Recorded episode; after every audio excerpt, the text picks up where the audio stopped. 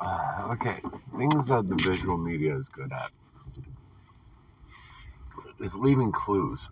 And uh, also, it saves you words. The whole picture is worth a thousand words thing. Uh, you can build whole worlds without having to go into too much detail. Sometimes you can just have vibes in your design that you don't have to explain, but that still give it character.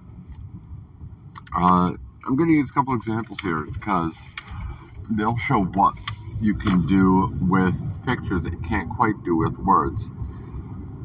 Uh, the TV show Firefly. Uh, you saw everybody going around in busters and you know Wild West outfits. But there were also spaceships, and there were also sometimes uh, very Oriental Buddhist or uh, not quite ninja, but you know, swords vibes. And you don't have to explain how Chinese culture and language and Wild West got thrown in together.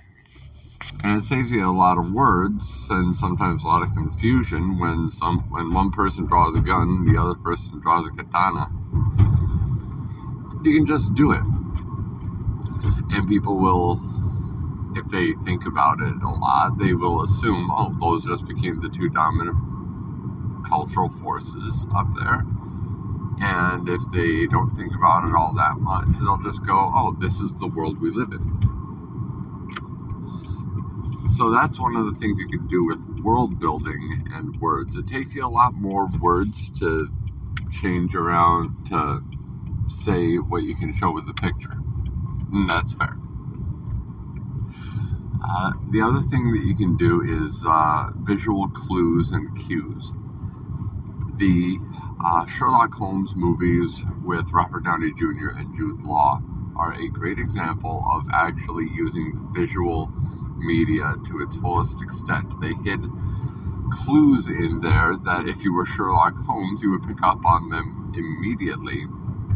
But as you are just the rest of us, they can go back and literally show us clips of things we already saw, except it shows us what Holmes saw in those clips.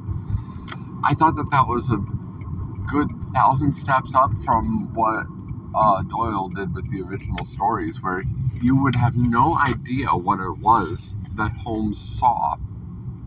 But he would tell you about it and he'd say, Oh, you see, but you do not observe. Like, thanks. I'm not even given a chance here. But what they did with those movies was the visual equivalent of what Agatha Christie did with her books. They hid the clues right where you could see them so that when they go back and tell you what was a clue and what it meant, it actually makes a lot more sense. It makes Sherlock look smarter instead of making you look dumber. So, those are the sorts of things that you can do with a visual media that you can't quite do the same way with writing. And tomorrow, if I remember, we will go into the reverse. Things you can do with uh, writing that you can't quite do with the visual media of movies and uh, television shows. In the meantime, uh, think about what you're doing, have fun with it, go out there, take something old and make something new. Peace out.